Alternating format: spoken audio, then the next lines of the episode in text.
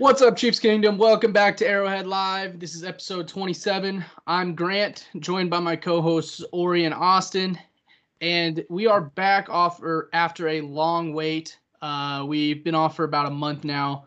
Uh, we added a new guy to the team, as mentioned, back in December. Um, Keaton Henry, um, formerly of Chiefs Blitz and a few other sites. Uh, he will be setting up our website, which should be launching soon.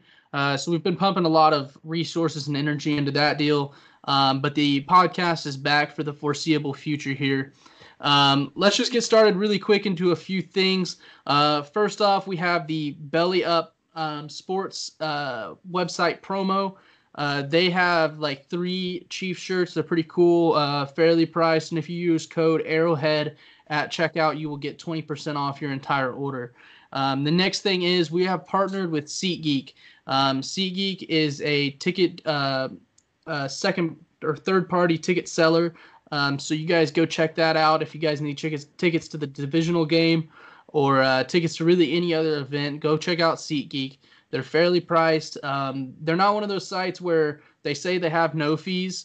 Uh, SeatGeek does have fees, but their tickets are priced well below pretty much everybody else. And if you use our code at or If you use our code Arrowhead Live at checkout, you'll get twenty dollars off uh, your total uh, order as well. Um, and then also, I actually just went on and bought tickets myself from SeatGeek today uh, for the divisional game, and we will be hosting a tailgate party at Arrowhead next Sunday. And uh, we're going to be giving away free food, free drinks, and really just hanging out, talking Chiefs, you know, bullshitting around. So you guys, we'll we'll drop uh what lot we're going to be in. We aren't entirely sure what lot we're going to be in yet, uh but definitely you guys come check that out. Uh let's move on right now to the mailbag. We guys uh we haven't done a mailbag here in a while, uh but we did get one. We got a few questions here. Uh so first off, from Brutal R, um he said draft thoughts on Troy Dye and Antonio Gandy-Golden. uh, I know we kind of discussed this with you guys. We haven't really jumped into Um, evaluating a ton of prospects yet. Uh, most of the bigger guys, Troy Dye, he's a pretty pretty big prospect uh, out of Oregon, linebacker.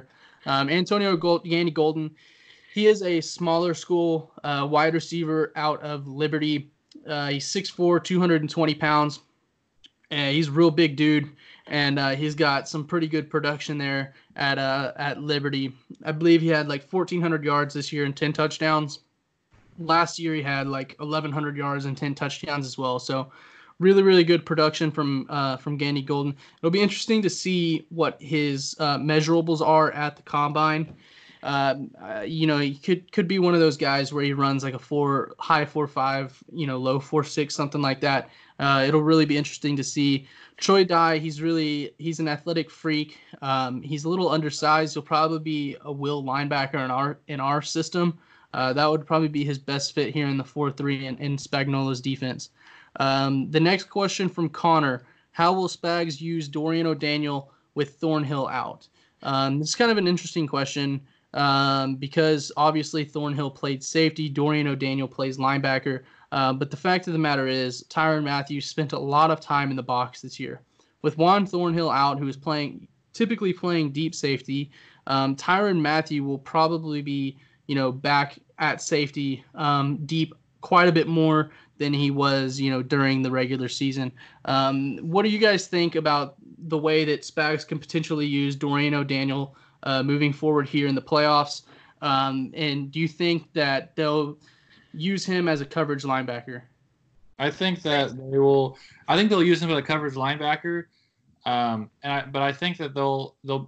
Like you said, they'll be able to uh, have Tyrann Mathieu go back in place of Thornhill uh, to kind of patrol the, you know, the the deep deeper areas of the field. But um, bringing him in, uh, it, you know, he hasn't really got a, a much playing time, but he's shown uh, little sparks of, um, you know, fire on defense a few times. When he, you, you can see him on, um, you know, kickoff returns sometimes. He does pretty well with that. So I'm really, I'm really uh, uh, advocating that he'll, you know, be able to step up and, you know, play the box like. Uh, Thorn or sorry, like Tyrann Mathieu's been able to.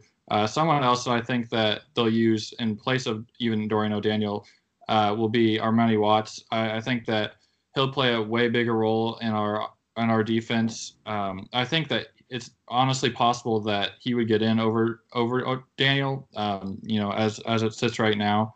But uh, we'll kind of have to see how they bo- how it all plays out and what Spags wants to do to, uh, you know, replace Thornhill, which is which is going to be pretty hard to do since he's been playing really well this year. Yeah, I mean, you never want a key player on the defense side to go down, um, but it especially hurts going into the playoffs. Uh, Dorian O'Daniel only has five defensive snaps all year, and those all came um, in our Week seventeen win. So it'll be interesting to see, you know, how he comes out of the gate, because I know, you know, it's a, it's a way different uh, type of game when you're coming just off the bench for special teams, and whereas when you're getting uh, steady snaps on the defensive side. So, you know, it'll it'll be interesting to see how he plays, um, how much they mix and match him and Armani Watts. Uh, but, you know, Spags will make the best of it, and hopefully Thornhill will come back next season, you know, firing on all c- cylinders again. Yeah, and that kind of segues right into the question from Imlo sixty-eight. Uh, he particularly mentioned, you know, Sorensen and Fuller. Uh, Fuller has a little bit of versatility. Um, you know, he can go back and he can play free safety. Um, but I think I think they'll leave him in the nickel Uh, most of the time, and then you know Fenton will probably get in and in at nickel as well, um, depending on what, what how the, the free safety's performing, and you know hopefully Fuller, if if he can play all over the field, really outside corner, nickel corner, free safety, um, really whatever we need. So uh, that's that's definitely gonna be nice to have. And then Sorensen, uh, he's one of those guys. He can, he might be able. I don't trust Sorensen that much in coverage. Um, but he's one of those guys that can kind of replace what Tyrann Mathieu was doing in this in this uh, defense during the regular season. Um, Sorensen can play in the box. Uh, he can cover tight ends. He can cover cover running backs. I'm not saying we want him to do that, um, but if, if there's a guy on the defense that's going to be able to do that, um, you know, with you know average skills at all of those all of those roles, uh, Sorensen's probably going to be that guy. Yeah, and I think that. The Sorensen is kind of one of those guys where, you know, he'll randomly he'll make some, you know, some really good play, and you'll be like, oh, you know, everybody get excited. But then it's also it's like the minute he messes up, everybody's like, oh, why is Sorensen on the field again? Um, it you know it kind of goes back and forth. Uh, he is versatile, uh, and uh, along with Fuller, so we'll they'll definitely see some time. It, the Thornhill injury really sucks because uh, we were just being able to get um, Mathieu to be able to. Pretty much be wherever he wants out on the, on the field. He can still do that, but now you now we have to worry about uh, you know the backfield getting uh, you know get getting burnt. But uh, so we'll have to keep him back there a little bit more than we'd like to. But uh, I think it'll be all right. I think everybody will need to step up, and it'll it'll work out for us, I believe. Yeah, I mean it shouldn't handicap the defense uh, too much, but I mean we're definitely going to feel it. And I think it's going to amplify, you know, just how much Thornhill really did ha- have an effect on how good the defense was this year, um, you know, in all the fans' eyes, and especially in the, his players' eyes, his uh, teammates. I think they'll they'll notice how much he was picking up slack on the defensive end. So hopefully, like I said earlier, he comes back next year, still firing on all cylinders. I think, you know, he can easily make a Pro Bowl coming up soon next year if he, if he heals, uh, you know, all the way back up. Yeah, and the thing about Thornhill, I think the thing that we're going to miss the most, um, I mean, Thornhill did have his issues during the season with tackling in the open field and whatnot, but I think the thing that we're going to miss the most with Thornhill is his sideline-to-sideline range um, yeah. back there playing free safety. Um, yeah. You know, we don't really have a guy to replace that skill set. Tyrann Mathieu, he can do it, um, but, you know, we need Tyrann Mathieu to be that versatile guy, play all over the field. And so I don't really think he's going to be back there as the full-time free safety. Um, you know, Armani Watts, he he has I, I like Armani Watts. I think he's flashed quite a bit um, last year before he got injured, and then he's shown a little bit this year as well whenever he has played. Um, but he just doesn't have that sideline-to-sideline speed um, and ability that Juan Thornhill had. So, you know, we're going to miss that um, for sure here in the playoffs. Um, but, you know, against a team like the Patriots, uh, depends possible that we get matched up. But just for example, a team against the Patri- like the Patriots, Julian Edelman is constantly in the open field, making catches in the open field. Armani Watts is a guy that can come up and make that tackle in the open field, uh, whereas a guy like Thornhill at times struggled making tackles in the open field. So, um, you know, there is a little bit of a trade-off there. So it'll be nice to see what Armani Watts can do for sure. You know, v- one of Vish's twenty eighteen picks that everybody hated. So um, we'll see how that goes. Moving on to the next question from Blaker twenty twenty. Uh, best Blaker. and worst playoff, huh? Blaker. Oh, Blaker. Yeah, I'm sorry. I can't see. I my light's off here. Uh, Blaker twenty twenty, best and worst playoff matchups for the Chiefs. Um, we'll get into this a little bit more uh, whenever we get to the playoff outlook segment. Uh, but just kind of to preface it a little bit, honestly, I would love to face the Patriots. Um, I don't know how re- realistic that's going to be. I know there's going to be some pretty bad conditions up there in New England um, this week for the game, and they have tropical storm or winter storm Henry or something like that coming through. Um, and it just so happens that they're playing the Titans, who have Derrick Henry. Um, and if it's snowing like they expect it to, the run game is going to be as important as ever. And Derrick Henry can go out there. That dude might run for two hundred fifty yards. I don't know. Um, yeah. So if, well, if the, huh? I hope he goes off. Yeah, that'd be that'd be nice. I mean, at the same time, I'd love to kick the Patriots' ass here in Arrowhead uh, as redemption for last year. Uh, but I would love to see the Patriots lose to the Titans in the wild card round as well. Um, both would be would make me feel really good. Um, so yeah, Patriots. If they lose, then we'll probably be facing the, either the Titans or the te- or obviously be facing the Texans or the Bills. Um, so we'll just have to see. I think the likeliest matchup is the Patriots, though. I would. I agree. I would. You know, I think we can beat the Patriots. We we already proven that we can.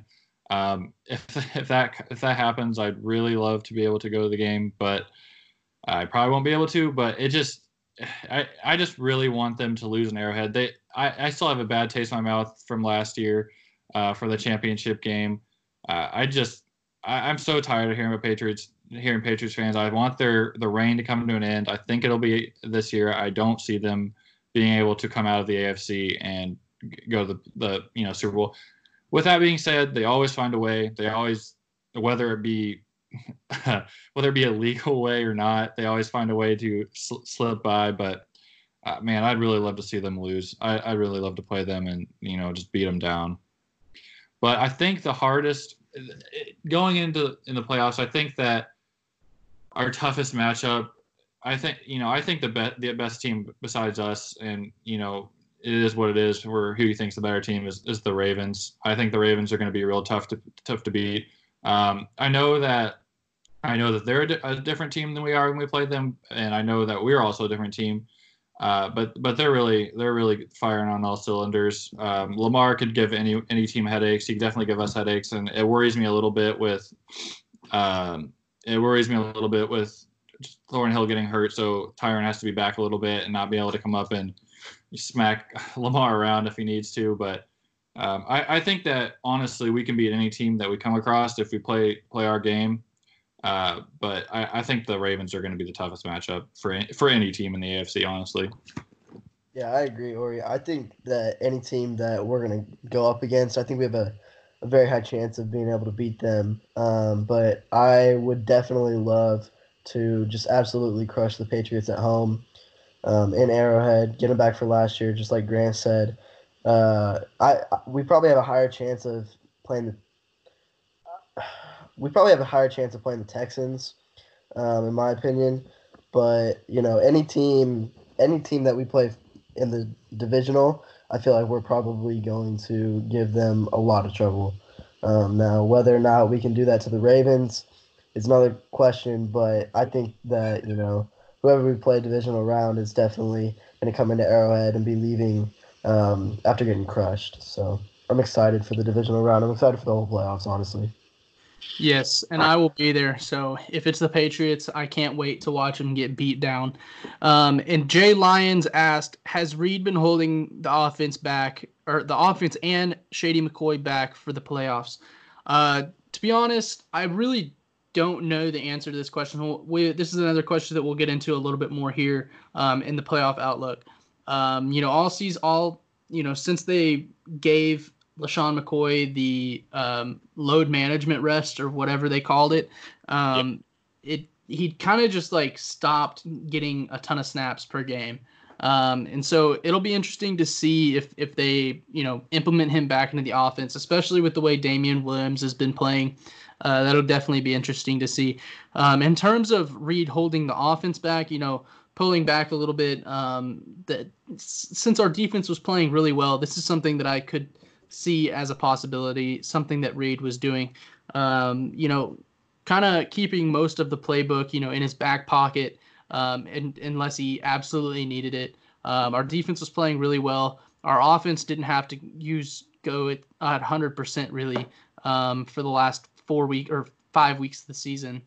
Um, so with everybody back healthy um, on the offensive side of the ball, with the exception of Wiley, um, I really think that Andy Reid is just going to open up here in the playoffs and do some things that, you know, we really haven't seen all year long.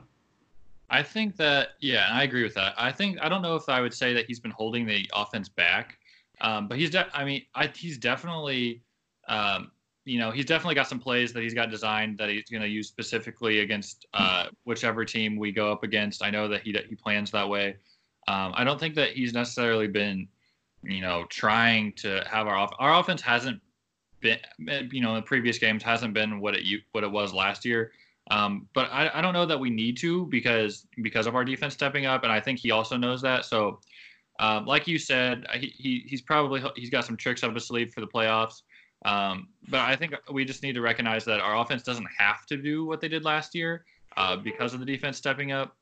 And uh, as far as Shady, um, it, yeah, I think that I think he'll, he'll actually see quite, quite a bit of uh, playing time in the playoffs. I could be wrong, but um, I think that with them getting him uh, fresh legs, basically he'll have for, he'll be completely uh, rested for the playoffs. Uh, I think that he'll be a good veteran back that we can, we can rely on if he can just hold on to the ball.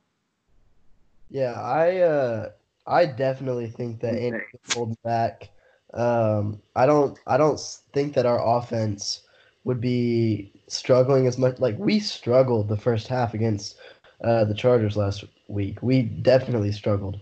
So I think, um, you know, we'll get into this divisional round, and I think our offense will start, you know, clicking again.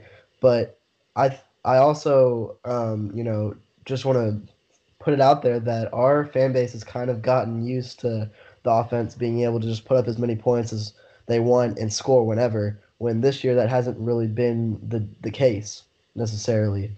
So I think it's very important that, you know, like you guys said, the defense has been able to put us in a place where we don't need to score as much. But I think here in the playoffs, Andy Reid might just come come out and, you know, have the offense scoring way more points than we have at any point this year and go back to, you know, what it was doing last year. So I'm excited. Um, I think Shady, I think they started it out as a load management, but I don't know. Damien Williams has been playing good. Um, if Shady comes out and fumbles again, that might be the last snap he plays for the Chiefs this year. So it just, you know, a couple things to watch out for. Um, Shady is someone that Andy Reid likes, but if he fumbles, it's been proven this year he's pretty much gone. So we'll see what happens. Yeah, I agree with all that. So we have one more question here from Matrick Bahomes. Um, he asked about the realistic free agent fits um for twenty twenty. Um honestly, this is another thing that we're going to get into a little bit more, but honestly I don't know what the likelihood of Brett Veach going out and signing a big name free agent this offseason is. um I'd like to see him go after a cornerback if he is going to spend big on a on a player outside of the team. Um, I'd like to see him go after a guy like Byron Jones, maybe. Um, he's going to get paid quite a bit of money, but I don't think he's going to be one of those guys that um, gets paid like an elite cornerback, um, as in like the money that Darius Slay or Patrick Peterson or Jalen Ramsey won. I don't I don't think he's going to get anything like that. Um, he's a good zo- zone cover guy. Uh, I think he'd fit nicely opposite Sharkhandrick or Chavarius Ward. Um, and so with a guy like Rashad Fenton uh, there in the slot, who's been playing really well, I think Byron Jones can come in and be our number one corner um, opposite Chavarius Ward, who would be one of the best number two corners in the league. Uh, and I'd, I'd like to think that we could probably get a guy like Byron Jones around fourteen million dollars a year. Uh, you're going to have to put some of that money on the back end, backload it a little bit um, to give yourself a little bit of breathing room uh, whenever we give Patrick Mahomes and Chris Jones an extension here. Yeah, and I, I really like – I don't think that we necessarily even need to get any big free agents. Uh, you know, going going going forward, we were talk we talked a lot after Eric Berry left. We were everybody was, you know, so concerned about um, you know, so concerned about who we were gonna get. We did get we picked up Mathieu. Uh, that that was a big one for us, and that was probably probably been the biggest payoff. But also we've had we brought in we had Thornhill from the draft. Everybody thought he was going to be bust. Um, I, I really think that we need to re- rely on the draft this year more than uh, you know getting a big free agent. I don't think that it's it's really necessary for us. I think that we have a pretty solid team. Uh, you know, going forward, obviously we're one of the best teams in the league right now. I don't think we need to do anything too crazy. I don't want to get caught up in any any big contracts that you know don't don't play out. So. Um, for, for me, in my opinion, I, I think we should, you know, lay off them for the most part, unless it's a really good deal. I, I guess I'll be the one to say it, but uh, I would love for the Chiefs to re-sign Kareem Hunt. I oh, feel, no. I feel like there is a very low chance that the Browns re-sign him, and I feel like a lot of the Chiefs' kingdom would love to see him back in, you know, the red and gold. So we can bring him in on a very cheap deal. I doubt he's going to get signed for much, and we need a running back anyways. So why not is my question. I yes, and for those of for those of you listening, um, yes, a source, Nate Taylor, um, did say that a source told him that Kareem Hunt would never play in a Chiefs uniform again. Back when Kareem Hunt was released, um, and then a few months later. Brett Veach was in a press conference, and you know he said, when asked about uh, bring potentially bringing Kareem Hunt back, this is whenever he was a free agent. Um, he did say, uh, you know, when a player does something like this and uh, he does everything that the league asks of him, and you know handles his his situation well, uh, there's always a possibility down the line. Um, so he kind of left the door open there. I mean, you know, he could. Have just been, you know, keeping everybody happy, uh, doesn't want to upset Kareem Hunt, doesn't want to make him look bad or anything like that, uh, which is definitely a possibility. Um, but, you know, in the same breath, he seemed like he was kind of leaving the door open as well. And Kareem Hunt's a restricted free agent.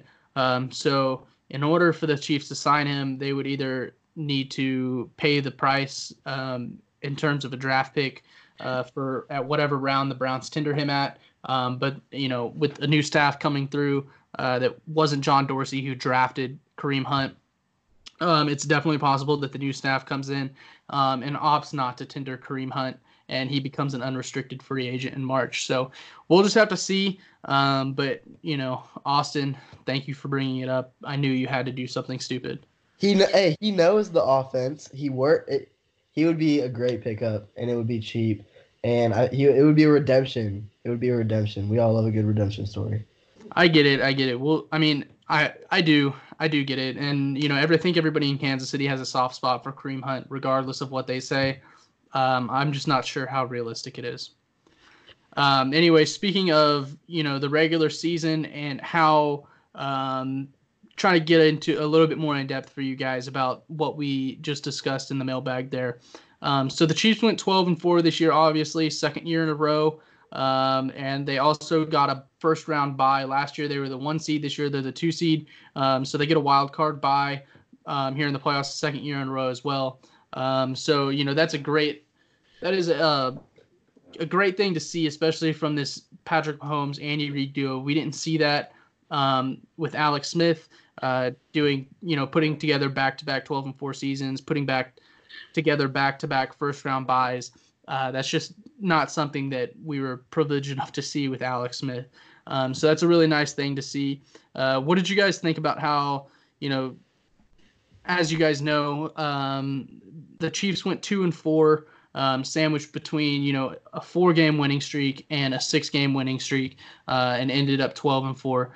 How do you guys feel about the way that uh, the Chiefs started the season? Uh, you know, they dealt with the Patrick Mahomes knee injury. They went two and four, um, and then you know they recovered and went six, won six games in a row to end the year. Um, what was your, what are your takeaways from you know that the season as a whole? Well, I think it's just that we got through it. Uh, that's what good teams do. They get through. Uh, they do next man up. They do, um, you know, whatever happens, they just keep pushing. And uh, we th- we started the season off. Um, you know, we didn't look like the same team we were last year, but that's just because we weren't. Uh, we brought in a lot of new guys. Everything took – it took a little longer for everybody to gel. especially on defense, than what we thought it was. But going it uh, going into this season, uh, if you had told me twelve and four and we have a good def- uh, decent defense, I would have taken it all you know all day every day. Uh, our te- our I think going into playoffs, our team is better than they were last year. Uh, no matter, you know, the, obviously our offense was clicking a little bit better last year, but we could not rely on our defense at all. Um, and, you know, we've had some injuries this year. We still have some injuries on defense that um, we have to play through. But um, I, I think it'll be all right. I think uh, I, I think we're in a position to win the World over last year, and that's pretty much all you can all you can hope for year in and year out. I completely agree. I think that the fan base was expecting the twenty eighteen Chiefs to be playing, well, twenty eighteen twenty nineteen Chiefs to be playing in the twenty nineteen twenty twenty season, which is just not, you know, not what was going to happen at all. Um, there was some ups and downs. We had Matt Moore at quarterback, like you said, for a couple games. We had Tyreek Hill go out. Um, we had we had a lot of injuries. Frank Clark's been dealing with an injury all season, you know, dropping ten, fifteen pounds, been in the hospital.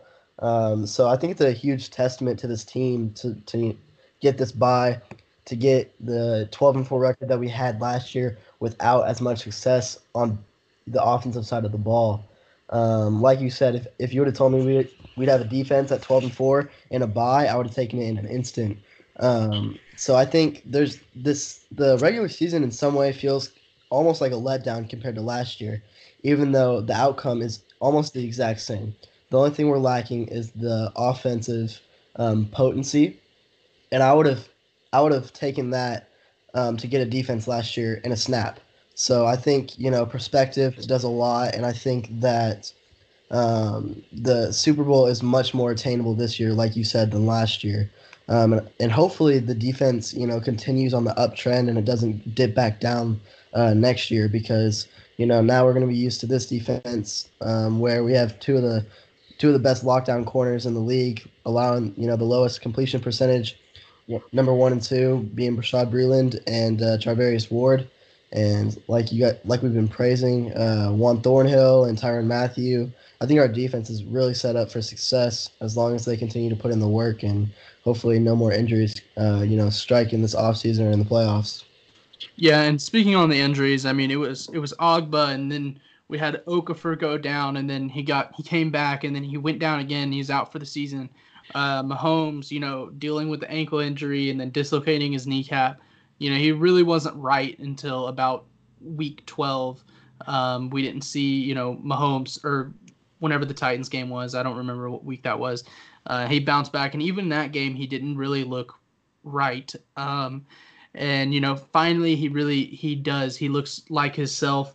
And, um, you know, I, I just, you know, I the way that they've been playing, I think Andy Reid is really, you know, keeping some things in his back pocket, because the offense is just, you know, kind of coasting through the, the end of the season there. Um, and then obviously Tyreek Hill uh, misses four games, Eric Fisher, uh, the Juan Thornhill, and then Sh- Martinez Rankin. I mean, there's so many starters in that group. Um, several guys that, you know, went down for the year. Uh, and there's not a lot of teams in the N F L that can really recover from that, especially whenever you lose multiple starters, you know, at edge rusher, for example, uh, and you're down to Frank Clark and basically just Damone Harris. Like, there's not a lot of teams that can get past that and actually make a guy like Damone Harris, who was an undrafted free agent and who we claimed off the practice, the Ravens practice squad, you know, make him look like a starting defensive end. Um, not a lot of teams can do that. So it's a testament to the coaching staff. It's a testament to the players, and I think they handled this season uh, ex- extremely well, um, even though our offense basically looked like a shell of itself, uh, a shell of its twenty nineteen or twenty eighteen self. Um, but, you know, I, I believe that the offense is going to get back to its normal ways, you know, here in the future. Um, I think if you're looking at the spectrum of, you know, twenty nineteen Patrick Mahomes and the Chiefs offense um, and the twenty eighteen Chiefs offense and Patrick Mahomes, you know, I think what we're going to see in the future is more towards twenty eighteen Patrick Mahomes. Um, I, you know, I'm praying that, you know, we don't have to deal with the Patrick Mahomes injuries, you know, his entire career. That was just, that would just be something that's totally heartbreaking. And uh, you know, Patrick Mahomes is a guy that we want around for, you know, twenty years, hopefully. So that would be uh, perfectly fitting for all of Chiefs Kingdom, just to put uh, us back to our woes. It would, man. It would. I mean, seriously, that just, that would be something the football gods would just, you know, punish us with. So, um, and Mahomes, after all, are suffering for this long. That's just not. Uh, if, they, if that happens, then I'm going to believe we're cursed. I'm going to start believing we're cursed, honestly. Oh, one hundred percent well, cursed. It's, it's fair. I mean, we're cursed this year because Patrick Mahomes is on the Madden cover. So, you know, yeah. usually usually these guys recover from the Madden curse. So we'll be all right. I mean, we're going to get this dub in the playoffs. We're going to go to the divisional round. We're going to we're gonna spank the Ravens in Baltimore. Uh, yeah. And then we're going to go to the Super Bowl. And we are going to have a Super Bowl one rematch against the – Uh, the Packers, and we're going to kick the shit out of the Packers as well. So, I mean, it's fine. I mean, we're going to win the Super Bowl. Uh, we're going to be si- Super Bowl champions in our in our sixtieth our sixtieth season, uh, and in the one hundredth season of the N F L. So, I mean, it's perfectly fitting. It's destined to happen. Uh, so it's going to happen. I'm, I'm telling you guys. Zero chance we play the Packers in the in the Super Bowl. I'm I, telling you. I'm I telling think we see the Saints. I think we see the Saints in the Super Bowl. Yeah, it's, we'll, we'll talk. We'll talk about that later. It's the 49ers. Nah, Packers, Packers, man. We'll get we'll get the we'll get the rest of the guys' uh, opinions, and whoever whoever wins is we'll we'll get something. I don't know. We'll do something for them. But uh, and then also, you know, speaking moving away from the injuries, but in the same breath talking about the injuries, I, the Matt Moore experience. Uh, I can't I cannot praise Matt Moore enough. I mean, he came in, dang near beat. beat the Packers. Um, you know, he handled the Broncos absolutely amazing. Um, and then, you know, came in, and the gave the Packers gave the Packers trouble, and then beat the Vikings. I mean, if if I would have told you that Matt Moore was going to play three games this season and that he was going to win one and a half of those games, you would have called me an idiot. So, more, um, more than that. I mean, I am an idiot a little bit. So. Um, I mean, the Matt Moore experience was a good one this year. Uh, I can't sit here and say that I would want to see any more of Matt Moore. Mm-hmm. Um, no pun, no pun intended. But I mean, we're gonna see uh, him. In the, we're gonna see him in the fourth quarter of the Patriots divisional game. We might see him in the third quarter, to be honest. That's fair. That's fair. We're gonna be up forty to zero. So. Yeah, but no chance. No chance that they score. Yeah. So, um, you know. I just, I don't know. It'll be interesting to see what they do at the backup quarterback position um, in, in twenty twenty. Um, you know, that's something that we're going to be looking at in free agency, and then actually possibly the draft. I could definitely see a scenario where the Chiefs draft a quarterback in the fourth or fifth round, or pick up an extra sixth round pick and draft a quarterback in the sixth round to, you know, develop him and send him behind uh, Patrick Mahomes, and then trade him for a second round pick like the Patriots always do with their backup. So um, it'd be nice to get that, get that trend going, pick up some extra draft picks every couple of years because you have a good backup quarterback. But, um, and spe- speaking of uh, drafting, um, let's talk a little bit about the rookie class from twenty nineteen. Um, I couldn't, I couldn't have been more impressed with the rookie class. I mean, Mecole Hardman, fantastic. Juan Thornhill, fantastic. I uh, was really hoping to see him in the playoffs, but we're not going to, obviously. Colin Saunders started pretty slow. I was a little bit weary about him uh, in the preseason. He struggled quite a bit in the preseason. We went to the game, uh, and, you know, he was didn't look very good. You know, he was getting pushed around. But then he really stepped it up whenever this defense got rolling. Uh, he looked dominant. He was moving guys off the line of scrimmage, uh, you know, making tackles in the backfield and whatnot uh, there on the inside with Derek Nottie and Chris Jones. Um, and then we have – who else Finn. do we have? We have – Yeah. Oh, yeah. Finn. Well, I was trying to go in order, but was Finn oh. the next one? I think Fenton was the next one, actually. Yeah, yeah, he was. And then we had – or it was either Darwin, Fenton, or – I think it was Darwin or then Fenton, if I, can, if I remember right. Yeah, whatever. Um, yeah, and then Fenton, uh, that was another guy that, you know, nobody really expected him to do anything this year. I don't think a lot of people really expected him to make the playoffs. Um, but I was I was kind of advocating for for Fenton uh, there in the middle of the season when uh, you know, some guys went down with injuries, and yeah, you know you know what happened with that one kid. So um, that went he went ballistic on us because I wanted Rashad Fenton to get some snaps, and it turned out all right, so yeah, uh, that worked out. Um, Darwin Thompson, he was a little bit underwhelming. Uh, I expected a lot more from him this year. Uh, but, you know, that's classic Andy Reid. You know, he's going to keep keep his rookies in the back pocket, especially whenever he's got, you know, really good veterans ahead of him. Uh, he's going to keep his rookies back there, let them learn and develop. And, uh, you know, he showed flashes at times. And then, obviously, Nick Allegretti, the offensive guard, uh, we didn't see anything from him this year. He played a few snaps at the end of games, uh, but really not much. I uh, I just can't wait for Mecole to be uh, receiver two next year. Because once once we have him and Tyreek just taking every snap together, it's going to be so impossible for defenses, let alone once uh, Mahomes starts targeting him consist- consistently. I mean, how many games has Mecole even had five targets in this year? I want to. I, I, I got it. Like, I want to say there's like two games that he got five plus targets. Right. I think it's got to be for him is. I think it's got to be his route running. I, I don't know if they're not. They're seeing something that they don't like. I could because it's obviously not big playability. It's not about his speed or, you know, ability. It's, there has to be something that they're not seeing, that they're putting, you know, I don't think Reid would just be like, well, Robinson's been here longer where he's getting more. I mean, obviously there's some degree of that. He trusts Robinson, but uh, it, it's a little weird, the the, the lack of uh, touches that, that Hardman gets. I mean, Mecole is a gold mine. Every time he touches the ball, it's just like Tyreek when we used to have him, you know, on punt returns. It's like that, but on the offensive side where it's like last year. Every time Tyreek touched the ball, we were like, oh, shit, he's taking it to the house. Every time. And it's yeah. like that for, for Mecole. Yeah, yeah, McCole's pretty much a walking tutty. So, um, I mean, that dude just seems like, you know, as soon as you see him come off the line of scrimmage, you usually see him have a dude beat, and you're like, uh-oh, here he goes. And then Mahomes will launch it down to him. And one thing that I was kind of concerned with Mecole Hardman early in the year uh, was his ability to hang on to the football. Yeah. Uh, he would double catch it a lot, and it seems like he's really, you know, honed on and on his um his hands and yeah you know you know fixed those quite a bit, because as the season progressed, I didn't really see him double catching the ball uh, the way that he was earlier in the season and then in preseason and training camp as well. Um, so it's really good to see some progress from him.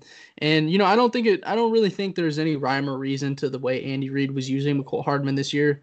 Um, I think it was just, you know, whenever, you know, they had an opportunity, it was matchup based and whatnot. But, I mean, even in Tyreek Hill's rookie season, um, I know they moved Tyreek Hill around quite a bit. They put him at running back, put him at wide receiver. He was our kick, both our kick returner and our punt returner. But, yeah. you know, Tyreek Hill was burning dudes, like, regularly um, at wide receiver um, in his rookie season. And then, you know, but he only ended up with, like, five hundred something yards. So, um, you know, Andy Reid just really likes to, instead of throwing these guys into the fire, Andy Reid likes to sit back, let these guys develop, um, you know, perfect their craft.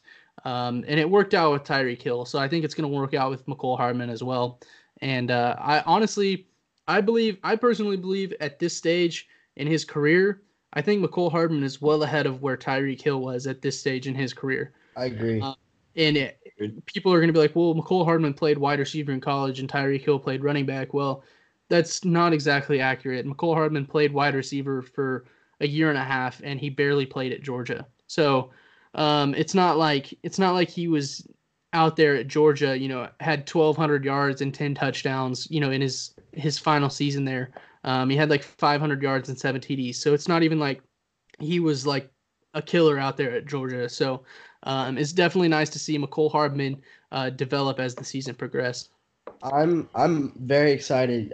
You know, the Chiefs have been doing this speed thing for so long with Dexter McCluster, with DeAnthony Thomas, Tyreek, and obviously now Mecole. But I feel like Mecole probably has the highest potential other than Tyreek. You know, like you would watch Dexter McCluster and you would watch DeAnthony Thomas, and you knew that they were pretty much just used like – Uh, you know, Dexter was pretty much just used in the slot, and DeAnthony was pretty much just used on punt returns and kick returns. But with Mecole, I feel like, you know, he has a chance to become a number one receiver. Um, and we're just lucky to have a, basically a clone of him, but excelled version with Tyreek, because he's, you know, later in his career. So once, you know, once Mecole starts getting consistent snaps and consistent targets, um, the offense is going to be even more dangerous than it is now. And then, you know, maybe maybe Darwin Thompson starts getting snaps too, and he's a speed guy. Um, and, you know, he he's he can fight. He fights for yards, and I'm excited for them to start using him too once our uh, running back position isn't so deep. Um, but what do you guys think about what about Darwin? I don't know. I think that Darwin, uh, I, he's. I was really excited about him come, going into the beginning of the year. I thought we all kind of said they needed more touches. Um, he, he can, you know, sometimes I'm like, oh wow, yeah, this is why I was excited about him. But then there's also those times where he just gets seems to always get blown up in the backfield, uh, which is obviously not all all his fault. But um, sometimes he just doesn't get doesn't get too far with his runs, especially when you're trying to run up the middle. He kind of just gets pushed right back to where he was at and uh, tends to lose yards. Um, But at, at the same time, he's still got potential. He's a little undersized, but um, I think we'll figure out ways to get him more involved. Yeah, I, I agree. I think, I mean, I I still like Darwin Thompson. I, I like what he showed this year. Um, you know, there was a couple scenarios where, you know, he decided to hit the wrong hole or, or yeah. you know, bounce it outside when, you know, he probably shouldn't have. Um, but, you know, those are things that he'll learn. Um, with an with another offseason here in Kansas City. He is explosive. Um, I mean, we saw that at times. He has ability to break tackles. He's got ability to catch the ball out of the backfield. Uh, and so I think he's a really nice fit for this offense. Um, and I think he showed a he flashed enough um, that he could be a significant contributor um, for this offense in twenty twenty. Um, moving on to the playoff outlook, I told you guys that we were kind of going to you know jump into potential matchups more. Uh, we got really in depth on New England um, on the quest- on the question from Blaker twenty twenty, um, but let's talk a little bit more about Houston and Buffalo, uh, the potential matchups um, that we could possibly have. Obviously, Tennessee is not a potential matchup um, because they're the sixth seed, and so even if they beat New England, uh, they're automatically going to face Baltimore because Baltimore gets the lowest seed, and obviously, you know, there's only six teams in the A F C playoffs, so uh, Tennessee will automatically go to Baltimore. Um, so let's talk a little bit more about Houston and Buffalo. Uh, Austin, which of those teams would you prefer to face? I would rather face uh, Houston just based on the fact that we kind of own them. Um, we've played them in the playoffs, you know, a couple times this past few years. We have, you know, not had any trouble um, taking them down. And I feel like uh, we we know how they play. We know their style. We haven't played Buffalo this year. They might be a slightly weaker team, but I would take um, – I would rather play a team that we know than a team that is unknown that's slightly weaker. Ori, why why you uh, why you disagree with me? um, yeah, I would definitely rather take Buffalo. I think that uh, – I, I don't know. I just don't think the Buffalo is going to be able to keep up. I don't think the – Uh, I think our defense would, uh, you know, pretty well shut them down. I don't know. I'm not. I'm not a hundred percent believer in Josh Allen, um, and I don't think that. I just don't see him leading it, being able to beat Mahomes. Like, and if it comes to a shootout, I don't think that's going to happen. I don't. I think that Watson. Uh, we've already lo- lost to Houston once this year. Um, I think that they're capable. So we know that they're capable of doing it. Yes, our team's better now, but I just think that what while. Um, Buffalo's been decent this year. I think that uh, they've they've had they've shown their weaknesses at times, uh, and I think that I would rather just I think we would destroy Buffalo, honestly. If we're going to be honest, neither of these teams are going to give us trouble. Neither of them are going to give us trouble. I'm not scared yeah. of either team, but I, if if I had to pick one to play, I I'd, I'd take Buffalo. I, Yeah, to be honest, um, I think I'm going to have to agree with Austin here. I'm sorry, Ori, um, but you're all right. That was. That was a bad take, and here's why. Um, I will not – I will put any team that the Chiefs lost to this year, um, I would not expect any of those teams to beat us two times in a row. Oh, yeah. We lost to the Texans, and, you know, the offense was not playing at its full potential. Um, you know, Patrick Mahomes was still, you know, dealing with the ankle. And, uh, you know, I think if he if he went – if the Texans came into Kansas City – Um, you know, Deshaun Watson is mistake prone. Um, you know, the Texans haven't shown a ton of success in the playoffs. Uh, I think I think the Texans could come to Kansas City and we could beat the hell out of them. Um, the thing with that concerns me about Buffalo, and, and I'm not scared of Buffalo. I would I'll take Buffalo if we go against Buffalo. Um, you know, I'm still I'm still going to be picking the Chiefs. I'm I'm really not worried about that. Um, but you know, they do have a very elite defense. Um, and defense travels. And, you know, if, if we expect one of those two teams to come into Kansas City and stop this offense, it's going to be Buffalo. Um, and, you know, I I know that uh, I mean, Josh Allen, he's not great. Um, but they do have a decent core there um, in Buffalo on offense. They're not going to put up a ton of points on you. But really, um, as the season's gone, they really only need to put up like twenty-one or twenty-four points on you uh, to win. And, you know, I, I would expect the Chiefs to put up more than that against the Buffalo defense. Um, but like I said, the Texans don't uh, travel very, very well, well. And uh, they struggle in the playoffs as well. So um, hopefully, you know, hopefully we get New England. That's that's the team that I want. Um, so let's uh, – do you guys have anything else to say about potential playoff matchups? Um, I, I wouldn't be surprised if we have a second a second game at home. I would really? not be surprised, honestly. So you- You think that the – I, I don't know. Man, if the Titans beat the Patriots and then they go into Baltimore and they beat the Ravens, I'm going to be worried. Seriously. Well, I think that that's the most likely – the only – I feel like the only team that we play at home is the Titans. I, I don't think anyone else is going to beat the Ravens. But I think if the Titans get that momentum from beating the Patriots, then there's a chance. Um, but I, I – I don't know.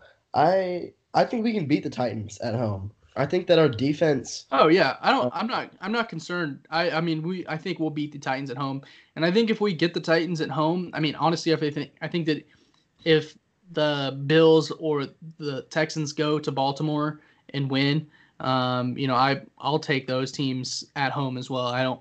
It doesn't really bother me. Um, I'm not. I'm not worried about about that. I think we're the best team in the A F C, and I'm not even being a homer. Um, I think that, you know, Lamar Jackson and that offense, they have, I don't know how to put this really, um, but the way that they play can be easily exposed in the playoffs. And I think that the Chiefs have a really, really smart coaching staff, probably the second smartest coaching staff outside of the Patriots. Um, and I think that, you know, we shut the Ravens down once. Um, I think we can shut them down again uh, if that's the team that we face.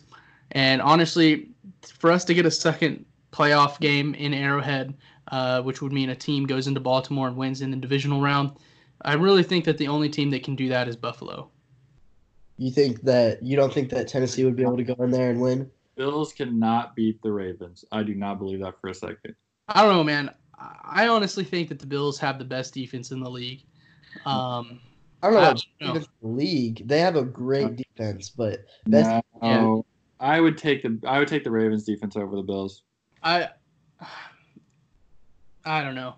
I mean, the Bills have a really freaking good defense. The fact that they went ten and six with with uh, Josh Allen under center is is pretty crazy because you know he didn't put up points. Um, so it'll definitely be interesting to see if the Bills can you know come into the playoffs and get their offense rolling because the Bills can get their offense moving like even at fifty percent of what the Chiefs are or fifty percent of what the Ravens are.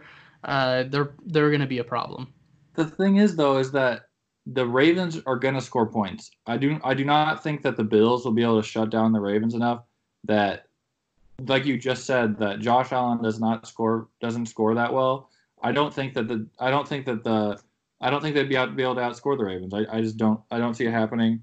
Anything can happen in the playoffs, but I don't know. I, I just. I'm just not worried about the Bills. I, I, I'm honestly would be more worried about playing the Titans than the Bills. Uh, I mean, I'm not saying that I think that's what's going to happen. I'm just saying if there's a team that does it, I think it will be the Bills. And, I mean, if we go back um, in Week fourteen, the the Ravens played the Bills uh, in Buffalo, obviously, um, but they only won twenty-four to seventeen. Uh, so it's not like they went out there and, and killed them. They won by a touchdown. Um, and, you know, the, the Bills held them to under held them to twenty-four points. Okay, well, let me ask. So if we if we go up against the uh, the Bills or the Texans, what game is more important for us to get a run game going? Um, the Bills. The Bills or the Texans to get a run game going. Uh, I don't know.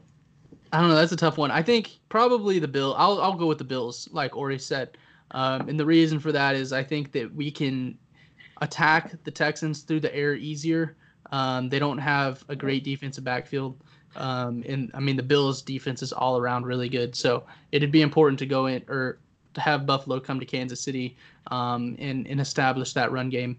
Um, but, you know, I'll, I will put the Chiefs up against Buffalo, who's a really inexperienced team. They don't go to the playoffs often, so um, they don't have that type of experience. And, you know, I, I think Josh Allen, we could bring Josh Allen into Kansas City, you know, and, and fluster him a little bit. Yeah. Well, what do you think the running back snap dist- distribution is going to look like in the playoffs? Um, I think Damien Williams is going to be the lead back. Um, I don't really know how – I don't know how they're going to use LeSean McCoy. I, it'll be interesting to see what Andy Reid's – if Andy Reid is true to his word and that LeSean McCoy was getting rest, you know, so that they could have him down the playoffs – or have him in the playoffs, you know, healthy and whatnot. Um, I don't I don't think Darwin Thompson is going to get a ton of touches. I could maybe see him, you know, getting a few out, catches out of the backfield, uh, maybe coming in and, and spelling, uh, you know, Damien Williams here and there as a runner. Um, it'll it'll just be it'll it's definitely going to depend. And um, I, I just I really want to see if Andy Reid trusts LeSean McCoy in the playoffs. I think it our I don't know our run our running uh, our running backs are, are kind of weird. Um, It, it seems like, you know, after Damien Williams, like he couldn't do anything at the beginning of the year. Now he's going off. It, it, and I, I think that Reid just kind of goes with whoever the hot hand is, um, you know. And I think that I think, in my opinion, what will happen is that he'll try to use Williams and um, and McCoy both, whichever one of those, you know, sticks a little better and takes off um, is who he'll use more. Um, I think also you have to take into account that um, he's going to. He's going to use whatever back he thinks is going to be better against the team that we're facing. So if, you know, if he thinks that McCoy is better, that, you know, would be better against one team for, you know, with the way their defense is set up, then, then he'll do that. Yeah. I mean, Damien was definitely the catalyst last week with that huge run he ripped off. Um, so it'll, it'll be interesting to see just how Reid plays it. If, It because, you know, if Damien comes out and he has a couple good runs and LeSean hasn't gotten a snap yet, is, you know, is Big Red going to go to LeSean anyways just because he said he would, or is he going to go with Damien because, you know, he started out hot? Um, so it, it'll be uh, I don't think I don't think we're put in a worse position if he plays LeSean more than he plays Damien, or if he plays Damien more than he plays LeSean, um, unless, you know, LeSean starts fumbling a lot, but I, I doubt that would happen. Um, so who do you think's going to be the biggest catalyst offensively uh, for the Chiefs, you know, coming up in this divisional round? Tyreek Hill. I think that, you know, towards the end of this, uh, Mahomes is Mahomes and Tyreek have been able to get their start to get their connection back. I think that that's going to be the guy he's going to go to. Um, I'd like to say t- Travis Kelce, you know, and he's had a great year. He always has a great year. Um, but I think that, you know, Mahomes, uh, other than Kelce, he, you know, he obviously just looks at, Ty- at Tyreek Hill first in the play. He That's who he wants to go to is the biggest plays. Um, and I and I really just think that if we can get those two on the same page and clicking like they were in two thousand eighteen, that I, I don't see anybody being able to stop us. I, I actually think it is going to be Travis Kelce, at least in the divisional round. Um, he kind of struggled in the game against the Chargers. He had a couple of drops. He had a couple of uh, routes where him and Mahomes just weren't thinking the same, and I don't think that happens twice in a row. Um, Kelce, like you said, was real solid all season. I think he's going to have, you know, a one hundred fifty-yard game in the divisional round. I think he's solid. Um, if we run him up the middle, Uh, it, it's always an open an open target for Mahomes. And if the conditions aren't great or whatever, um, you know, that's a steady option for Mahomes to uh, pick up easy yardage. And Travis Kelce's great at ripping off runs, uh, you know, yards after the catch. So I think uh, I think that's going to be our key player for the divisional rounds. What about you, Grant? Yeah, honestly, I'm going to go with Sammy Watkins. Um, I know what? That sounds crazy. Um, what? Okay. Okay. Look, listen, like I said, we've we've kind of talked about this. I honestly I was bouncing between our running backs and Sammy Watkins, and here's why. Um, Tyreek Hill and Travis Kelce are going to get the attention in the playoffs. Um, those are going to be the guys that are are double covered the entire time. And um, you know, if if the Patriots or whoever it is doesn't double team Travis Kelce and Tyreek Hill, they're going to have problems, and they nobody wants those problems. And so I think Sammy Watkins, who's kind of been sitting in the back all year long. He's healthy, um, which is really good. You know, coming off a bye week here, um, I think that Sammy Watkins is going to go off in the divisional round. You know, I'm honestly, I'm going to predict, I don't know about the entire playoffs, um, but I'll call Sammy Watkins the catalyst for the divisional round on the offensive side of the football. Um, I think he's going to go off. I think he's going to have over one hundred yards, five-plus catches, over one hundred yards, and a touchdown. You think he's going to, so you think he's going to have one of those games that – one of those Mahomes-Wilson games that he had at the very beginning of his career when Alex Smith got injured?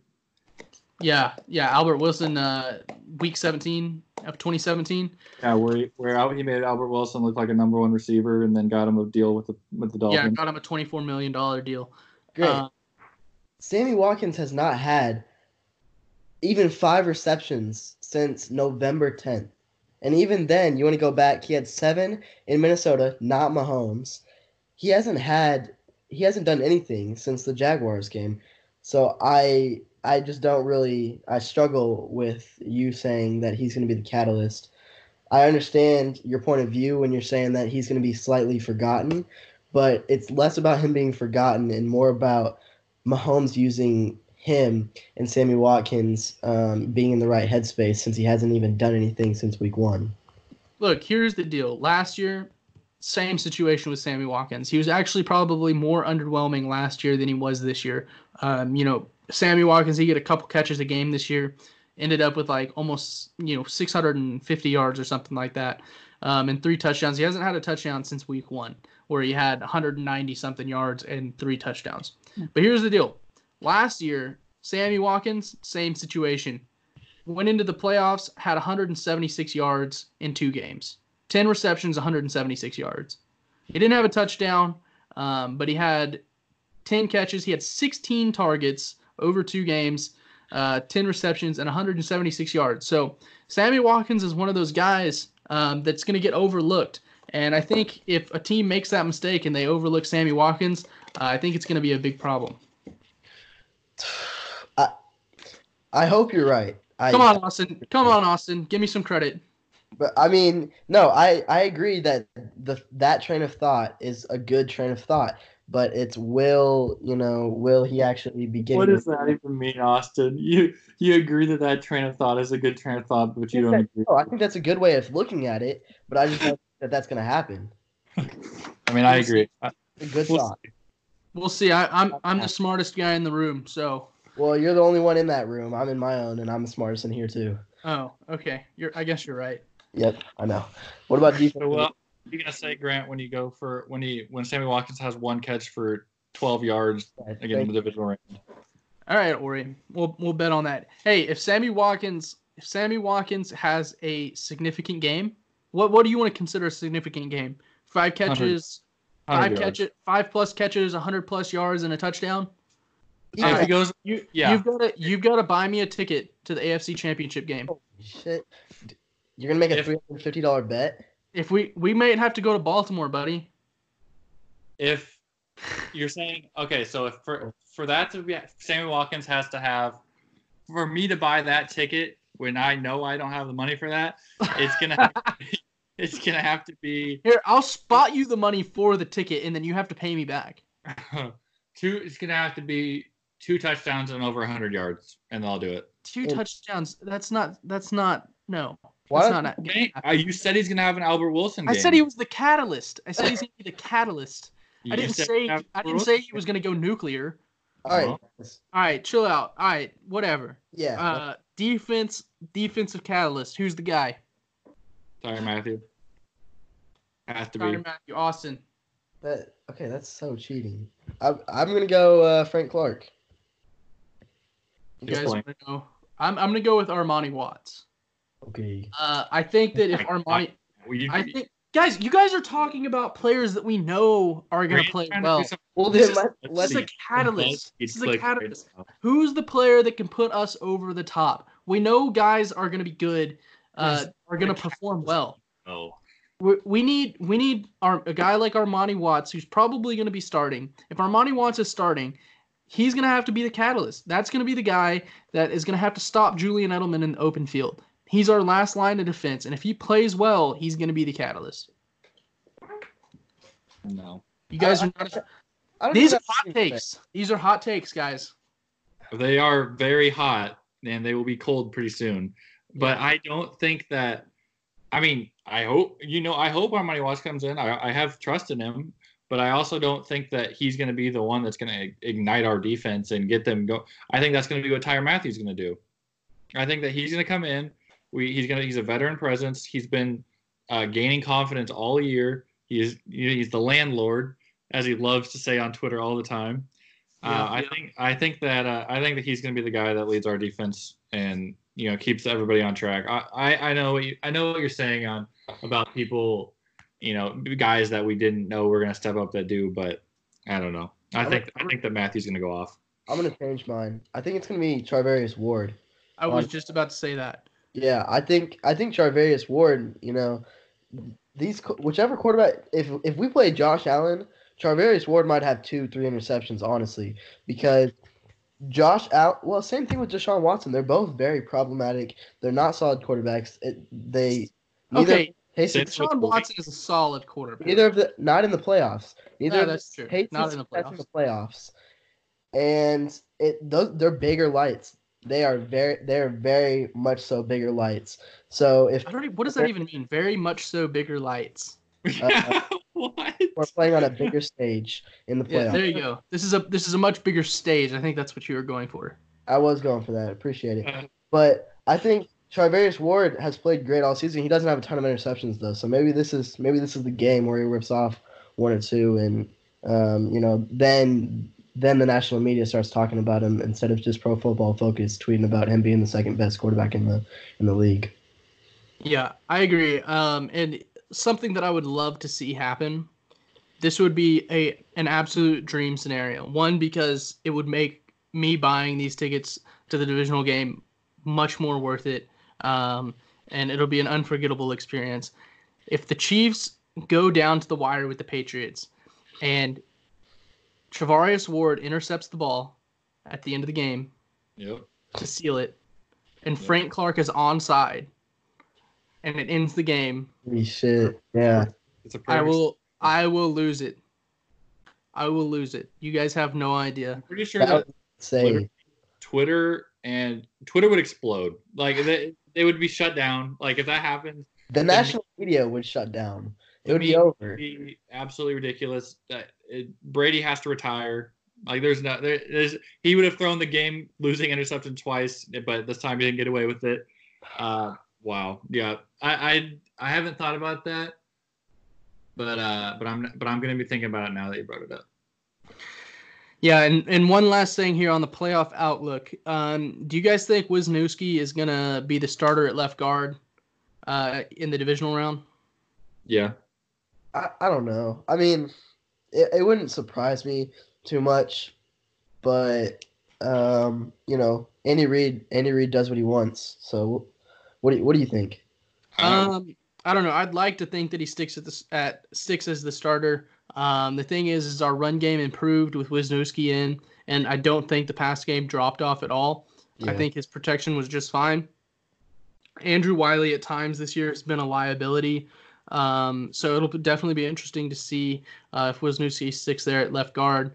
Um, you know, he's a veteran. He's played in playoff games before, um, and so I, he's won Super Bowls before.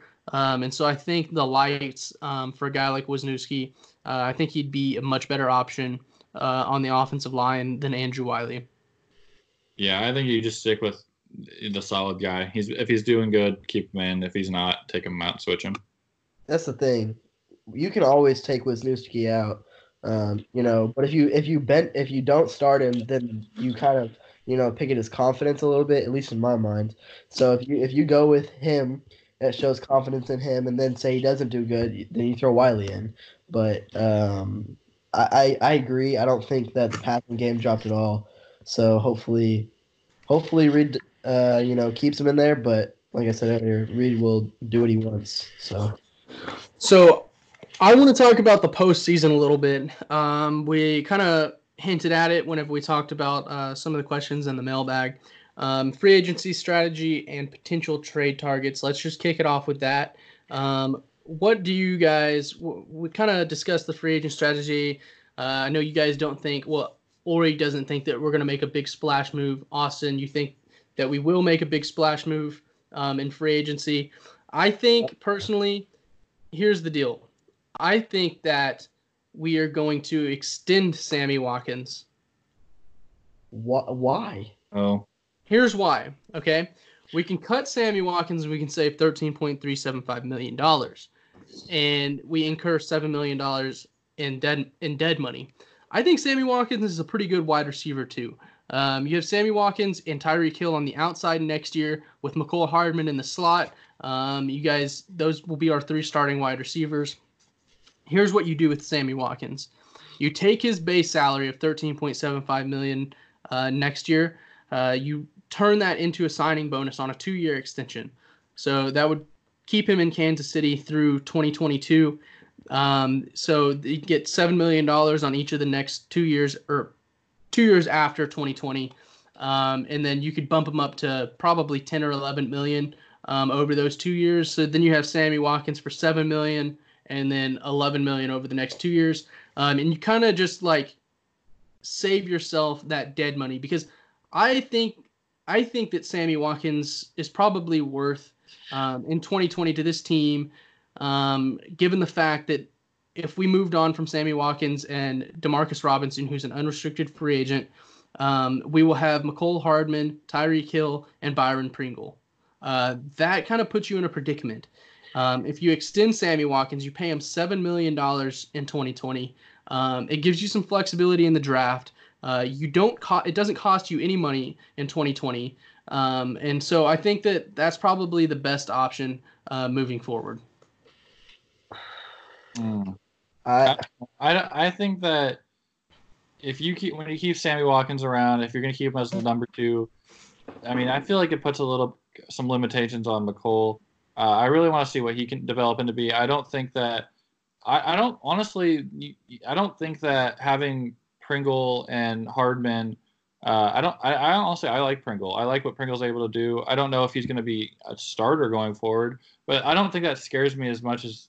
It, I, I don't think it scares me that much. I I think that um, letting the, some of the, the other guys develop over. I don't know if I want Watkins in two years. I, I don't want to extend him for more than a year. Um, if we're extending him, I, I don't hate Sammy Watkins at all. Like, I think he's a solid player, but oftentimes it doesn't look like he cares. I, I don't know. Just watching him out there, it looks like he's kind of just fucking around. So excuse my language, but he, I, I, I don't know. I, I would, I would rather uh, look look towards the future with with Hardman than give him two more years. Why, why don't we just try and trade him for a pick, and then we draft a receiver? Because then, I mean, I mean we could trade him, um, but I mean, you have to find a team to one take on. I mean, I I personally believe that he's going to be worth seven million dollars to some team. I think that, or thirteen point three five million dollars to some team, uh, rather. Um, I just don't know. I mean, I don't I don't really see the incentive to that. What are we going to get, a, a fifth-round pick, a sixth-round pick for Sammy Watkins? Um, to me, he's worth seven million dollars in a sixth-round pick. I mean, we, we draft a receiver that is going to be healthy, that cares, that's, you know, has a chip on his shoulder because he needs to make his way into the league. Um, I, I don't know. I, I feel like Sammy, I agree with Ori. I don't it doesn't seem like he cares on every single play that he that he's in on. Um, maybe maybe I'm wrong, maybe Ori's wrong. Uh, but it just doesn't seem like he runs every route the same. Um, and I'd rather uh, a slightly less talented receiver that's going to be healthy all the time and that cares one hundred percent of the time. And and, and that's going to be way cheaper. Look, I I, I personally don't mind either way, um, if we keep him or if we let him go. Uh, the only thing is, is if we let him go, Demarcus Robinson's probably gone as well. I, I don't see us bringing Demarcus Robinson back. He's going to get probably an Albert Wilson type deal um, elsewhere, and I don't. I just don't think that, at, given the situation, I don't think it's worth paying him that type of money. Um, but then we're going to have to go, and I believe that we're going to have to go and draft a free agent relatively high, probably in the first three rounds. And yeah. I think draft a receiver, you mean? Yeah, draft a receiver in the first three rounds. Um, and, you know, I, I think that the wide receiver group in this draft is very, very deep. Um, but I think that we're in a position in the draft um, where we can get one of the best receivers in the draft, a guy like Henry Ruggs or Jalen Reagor, um, you know, at the end of the first round. And I, if we let go of Sammy Watkins, I feel like that's what's going to happen. Um, honestly, um, it's just a matter, like, fans are going to lose their minds if we draft a wide receiver in the first round. Yeah. But at the same time, guess what? They're all still buying tickets to the season opener. And guess oh, what? Of course. In a year, they're buying that kid's jersey. So uh, they're going to be upset if we do draft a receiver first round. But I think that keeping Sammy for another two years might not benefit us the most. Um, but I, I think there's other needs, um, so I, I could also see us keeping him just so that we can address other needs in the draft, like you said. Uh, I mean, the thing is, is you can keep him. Like I said, you can keep him, keep Sammy Watkins. Um, the the thing is, is you have to keep him for two more years, um, but you can still save that fourteen million dollars. So you can keep Sammy Watkins and save fourteen million dollars. Um, I, I personally don't see why we wouldn't do that. Um, I think... you know, unless the Chiefs are, you know, just completely fed up, or if Sammy Watkins isn't willing to take a deal like that. Uh, so we'll just have to see. Um, is there any trade targets that you guys would like to go after, or any trade targets that you expect? Um, run them off.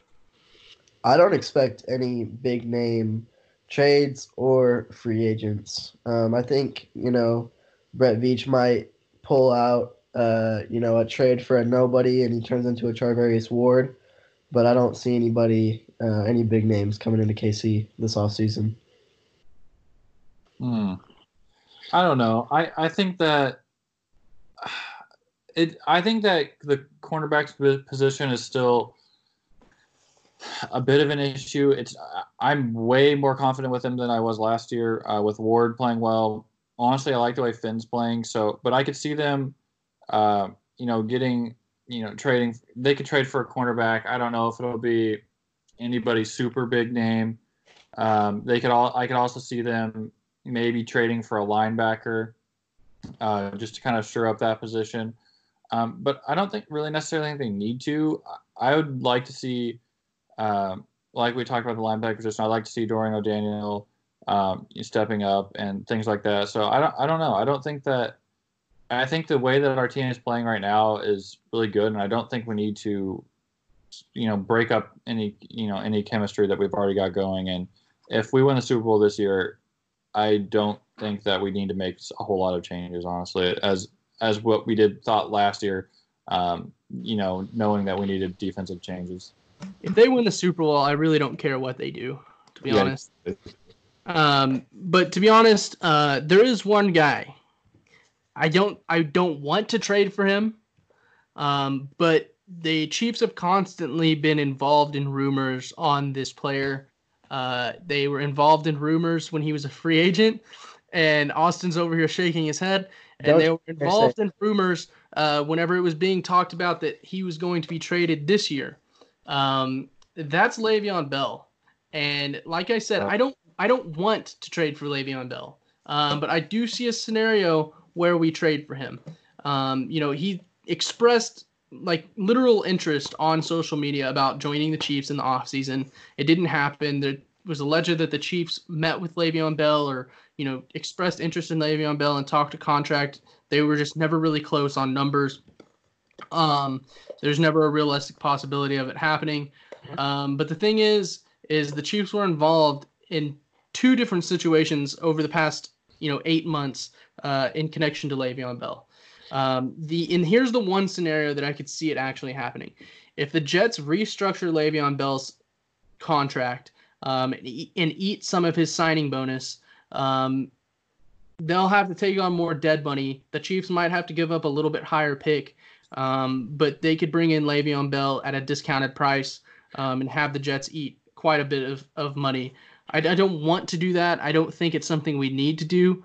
Um, but like I said, where there's smoke, there's fire. And so don't be surprised in March or whenever um, that we hear that the Chiefs are interested in trading for Le'Veon Bell.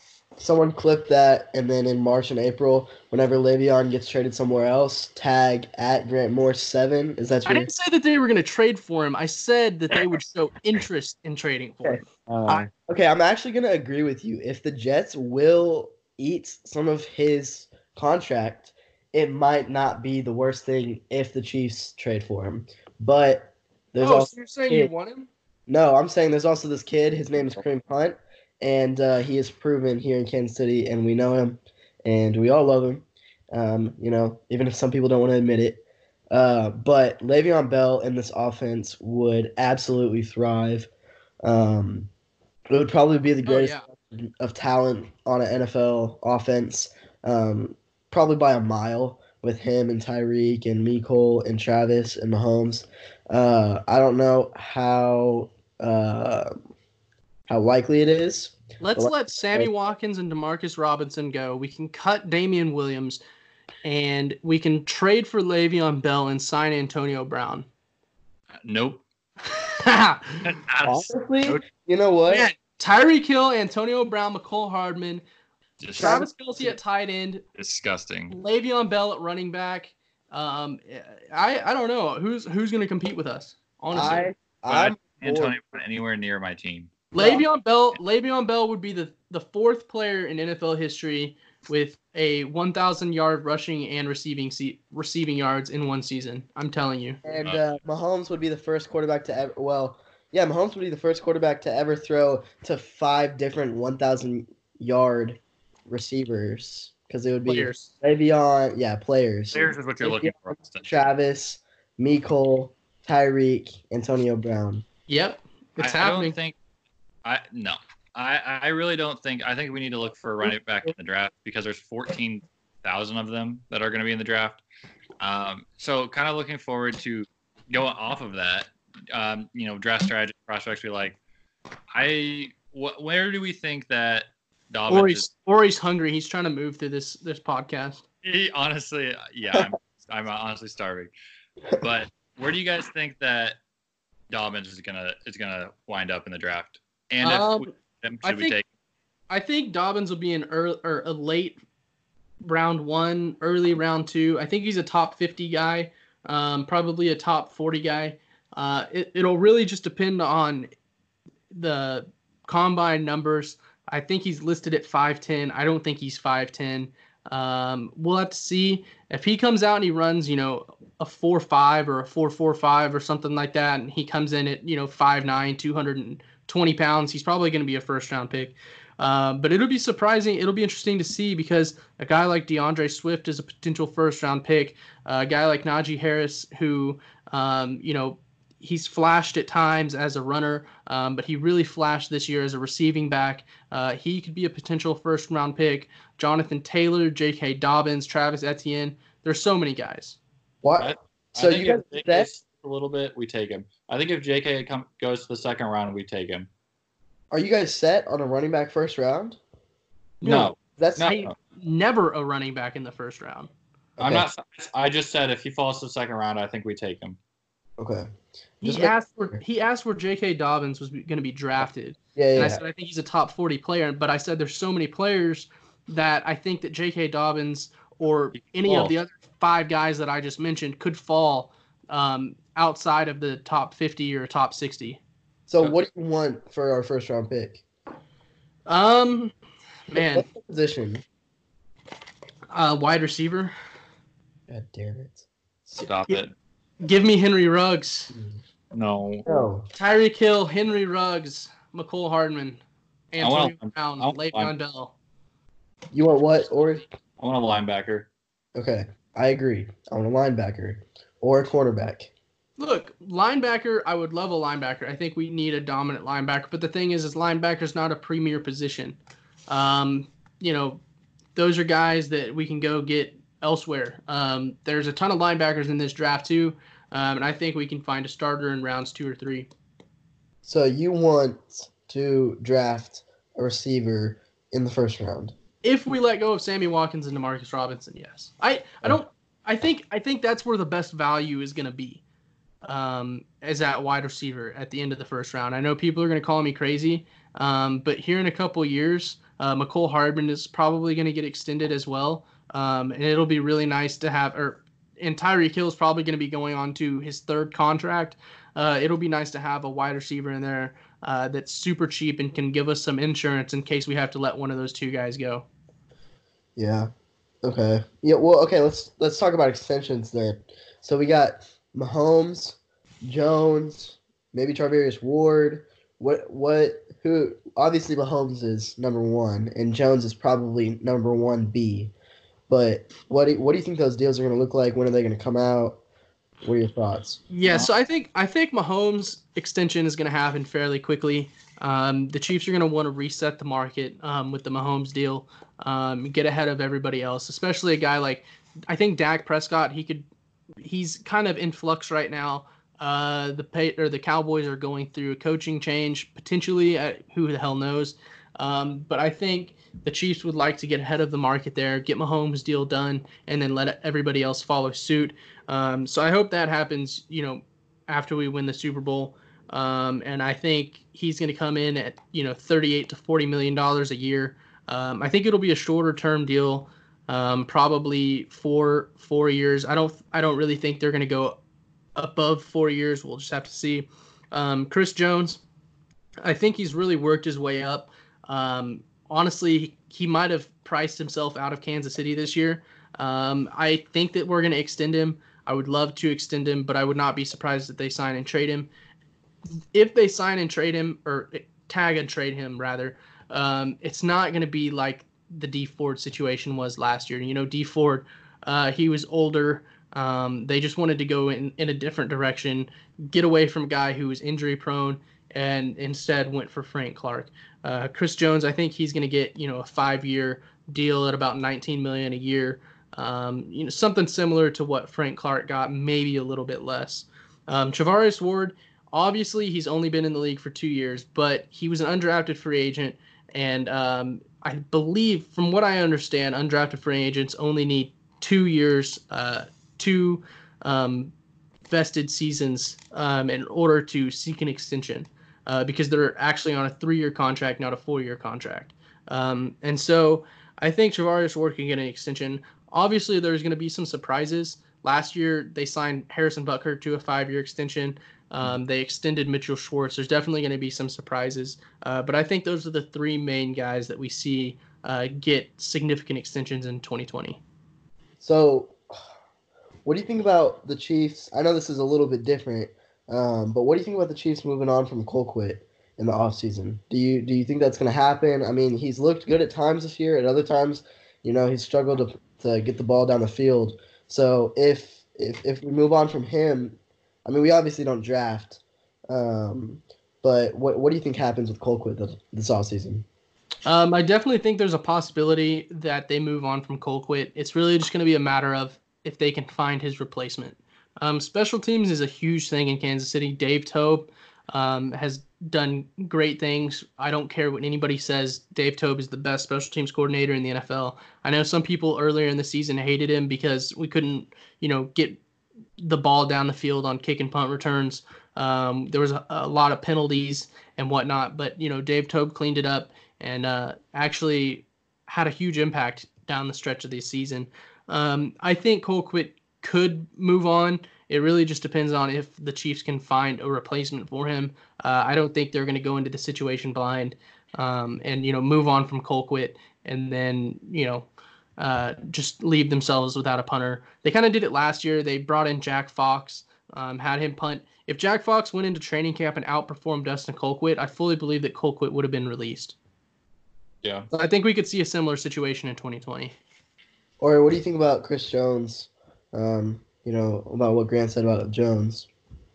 About him possibly leaving? Yeah. Uh, it's definitely possible. I know that Chris Jones is one of the is one of the fan favorites around uh, the kingdom, but once those sometimes you got to make those tough decisions, and uh, he's gonna he's gonna be getting a lot of money. It's gonna have to depend on how the deals we can get done with Mahomes, the deals we can get done with uh, you know the other pieces, because he's gonna get pretty expensive pretty quick. And while he is a stud, um, you know, you, you just never know in this business. So I, it could happen. Uh, I would suck to see him go because uh, he definitely is one of the cornerstones of our defense, but it's it's possible. And we definitely could assign him this this offseason or at any point during, you know, the beginning of the season. But we chose not to.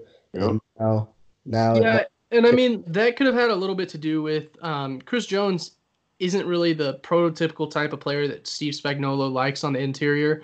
Steve Spagnuolo likes huge dudes. I mean, um, you know, three hundred fifty pound guys um, in there to to stop the run and, and plug up defenses. He doesn't rush a ton. He uses stunts and whatnot to rush from the interior.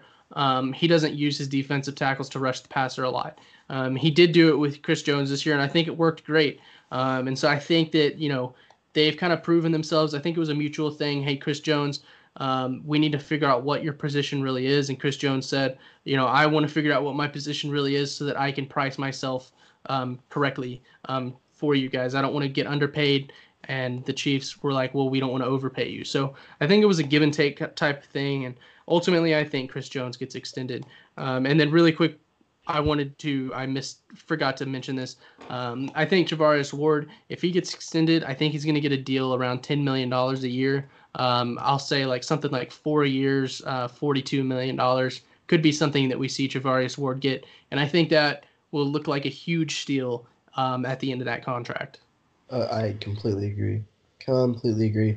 Hopefully he doesn't fully know his worth yet, which is kind of terrible to say, but it, we, you know, we're going to need a steal with having to pay Mahomes so much uh, coming up here in the future. Well, the thing is, the thing is with Chavarius Ward, if he doesn't take that deal now, um, then he's going to ha- probably have to wait two to three more years before he can sign a second contract. The reason for that is, is he is under contract for twenty twenty already, and then he becomes a restricted free agent. The Chiefs can tender him. Um, and then if they tender him, you know, at whatever level, um, he signs the tender, um, and then they can franchise tag him um, for a fifth year. And, you know, I don't think he wants to go down that road. If he gets offered forty million dollars, I think he's going to take it. Um, let's go into really quick um, before we move on to who the Chiefs are facing in twenty twenty. Um, if Bieniemy gets a head coaching gig, Um, what do you guys think is going to be the impact of that? And do you guys, who do you think replaces him? I think that if it's obviously going to have an impact, he's a great coach. Uh, I don't think everything changes, you know, a whole ton. Uh, I think Kafka would be the next, you know, the next uh, coach that steps up. And I, I think that's pretty much the general thought around, around the league is, is that Kafka will be the, uh, the one that takes his spot. Uh, cause he's, he's been, you know, he's been pretty doing pretty well as well, obviously. And um, I, I think that it, obviously you lose a good coach, you you know, you lose chemistry that you have with all the players. But uh, I think I don't think it's right to hold him back. He's obviously, you know, capable of being a head coach, and I think that he'd do a great job. And uh, I, I think that it'll probably happen. I don't. Yeah. I honestly don't know how much it affects anything. I don't think it affects anything either. Yeah, he doesn't. He doesn't call any plays. Um, you know, for this offense, he's he's a great guy. Comes out of the locker room, he's a great guy.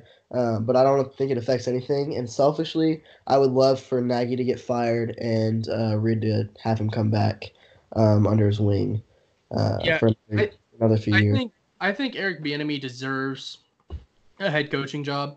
Um, I think he's probably one of the most sought after Um, coaching candidates, simply because teams have seen, you know, people under Andy Reid's coaching tree succeed year after year. Um, and I think Eric Bieniemy's, I think this is the year that he's going to get a gig. Um, and I, like I said, I don't think there's going to be a huge impact. And that's not a knock on Bieniemy. Uh, that's just, you know, Andy Reid doesn't use his his coordinators, like his offensive coordinators, like a traditional head coach does. Um, Andy Reid kind of runs the show there. And or kind of he he does run the show there. And um and as for replacements, um the two guys that I can see are Kafka and Pat Shurmur. Uh, Kyle Shurmur's on the roster now um, as a um, practice squad guy, and Pat Shurmur's son, obviously. So um, that's definitely a guy. He's he's unemployed right now, and so I think they could bring a guy like him in, uh, give Mike Kafka another year to develop. And then, um, you know, maybe let Pat Shurmur get a head coaching gig um, elsewhere in twenty twenty-one and then bring Mike Kafka up. That's that's personally what I think is going to happen um, if Eric Bieniemy gets a job. Um, and then go ahead. One, one quick thing. So um, with all the coaching changes, you know, that are going to happen or aren't going to happen in Dallas, there is a very talented offensive coordinator in Dallas right now that, um, you know, would be, you know, a possible addition to our staff in Kellen Moore. And if he comes to our staff, I think, you know, him and Andy Reid would just thrive together, which would definitely catapult him into getting a head coaching job real soon. Yeah, I wouldn't mind Kellen Moore, um, but I think Andy Reid goes with guys that he knows. Um, yeah. You know, he's not going to have Kellen Moore come in and have to teach him the whole system. Uh, Andy Reid hires internally or hires guys that he's been around before, um, a la Steve Spagnuolo or uh, the entire offensive coordinator situation over the last six years where it was um, Peterson and then Nagy and now Bieniemy and then who knows who else. Um, so, yeah, that's that's personally what I think is going to happen. And like you said, Austin, I wouldn't mind Kellen Moore either. Uh, I just don't expect that to happen. Um, and so moving on to the Chiefs' twenty twenty opponents, uh, this is kind of something we've been, you know, discussing online uh, or on Twitter, you know, over the last several weeks. And, and we were kind of the first ones to kind of bring it up, to be honest. Um, and then, but now the, that the roster or the schedule, not the schedule, but our opponents are finalized for twenty twenty. Uh, let's just run through them really quick and then discuss um, what we think about the schedule. Uh, home games are A F C West, Broncos, Chargers, Raiders, and then we have the A F C East, uh, Patriots, um, and Jets, and then we have the Falcons, Panthers, and Texans at home, um, and then on the road we have the A F C West, Broncos, Chargers, Raiders, and then we have um, the Dolphins, Saints, Bills, Buccaneers, and Ravens. What are you guys? What are your guys' takeaways um, early on from our schedule? You want me to run through the wins and losses, in my opinion? Uh, I mean, we can get into that later uh, once we see the actual schedule. It's a little bit easier to do it that way. Just like, what's your immediate takeaway uh, from the schedule itself, our opponents, um, and what do you think? How do you what do you expect to happen? You know, with that schedule in twenty twenty. I don't expect it to be too terrible. I think that um, obviously they we we should be able to beat the A F C. They're, you know the you know the the Jets. We should be able to handle. Uh, you know, those guys, uh, the Bills are obviously a little bit, you know, tougher than they normally are. Um, I love, I love that we get to play the Patriots, um, you know, in Kansas City, in Kansas City for once again. Uh, yeah. And because uh, we're going to do it this year and we're going to beat them. Yeah. I, I, I, I love to be able to play them. Cause I just, I think we'll be, we'll be beaten up on them, uh, for years to come. Uh, but I, I think that obviously the Saints are going to be a tough one. Uh, the the Ravens we're we're going to be playing. That's going to be a tough game, but I, I think that if I was just at a glance, it's not the easiest schedule, but it's also not near, nowhere near the hardest. Yeah, I think personally, I think this schedule is much easier than it was last year. Um, I mean, the Dolphins, the Falcons, the Jets, uh, the Panthers, the Buccaneers, maybe the Bills, uh, depending on you know. what happens with the direction of their defense there. Um, I think all those games are going to be cakewalks. Um, the Saints could have a new quarterback. Uh, if they move on, if Drew Brees retires, cakewalk. Um, depending on if Sean Payton goes to the Cowboys. Yeah, if Sean Payton leaves, um, you know, Patriots, who knows, Tom Brady could retire. Um, uh, I mean, the schedule to me, the one, the two tough games Uh, are really going to be the Texans and the Ravens, but we get the Texans at home, um, so that that's a benefit to us. That Ravens game in Baltimore is going to be tough. Um, outside of that, and you know, depending on what happens with some of the quarterback situations, I really like our opponents for twenty twenty. Yeah, I think uh, you know, right when I look at it, there's about a max of three losses, and that's that's uh, giving an A F C West team like some sliver of hope. Because I don't see any losses coming to, you know, like you said, Jets, Falcons, Panthers, uh, Buccaneers, Dolphins, even the Bills. Um, I don't think the Saints, you know, are going to be as good as they are this year, next year. So I think, you know, it's a it's a definite A F C championship. It's a definite uh, one or two seed, hopefully one. Um, but I think that, you know, assuming that we don't suffer as many injuries as we did this year, I think that the schedule next year is going to be, like you said, a cakewalk. Yes, and I'm looking forward to it. You know, hopefully nineteen and oh, perfect season, back-to-back Super Bowl champs. Yes, sir. Um, so just in closing, guys, really quick, um, we want to discuss our website. So we're finally launching our website. That'll probably come out on Monday. Um, you know, so we're going to have articles. We've got about fifteen to twenty new people uh, joining the Arrowhead Live staff. Um, it really just depends on, you know, these these final hires here. Um, we got we got writers, we got new graphic designers, we have we got all types of stuff. It's going to be great, guys. Um, and our store is on there as well. You guys can go check it out. Right now it just says coming soon. Um, but if you click on the tab, you can go to the store. You can go to our podcast on Anchor and everything. So um, everything is now in one place, um, and it's going to be fantastic. So you guys go check that out. What's that? Where is it? Uh, arrowhead live dot com. Thank you. It's arrowhead live dot com. I'll say it one more time. It's arrowhead live dot com. So you guys go check that out. You can yeah, it's coming, coming in the future. Yeah. Also, code Arrowhead Live on SeatGeek, twenty dollars off. And then what's the code? Arrowhead? Yeah, uh, Arrowhead on Belly Up. On Belly Up. You know, so if you guys, uh, we tweeted the link. Uh, go check out. They've got a few Chiefs shirts that they're that they are uh, promoting uh, for the divisional game. So you guys go check that out as well. Uh, that's about it, guys, for episode twenty-seven. Um, I'm Grant, and uh, that's it. I'm awesome. That's it. Or what I... See you guys later. I'm I'm Ori, and I'm hungry. Exactly. Thanks for listening, guys.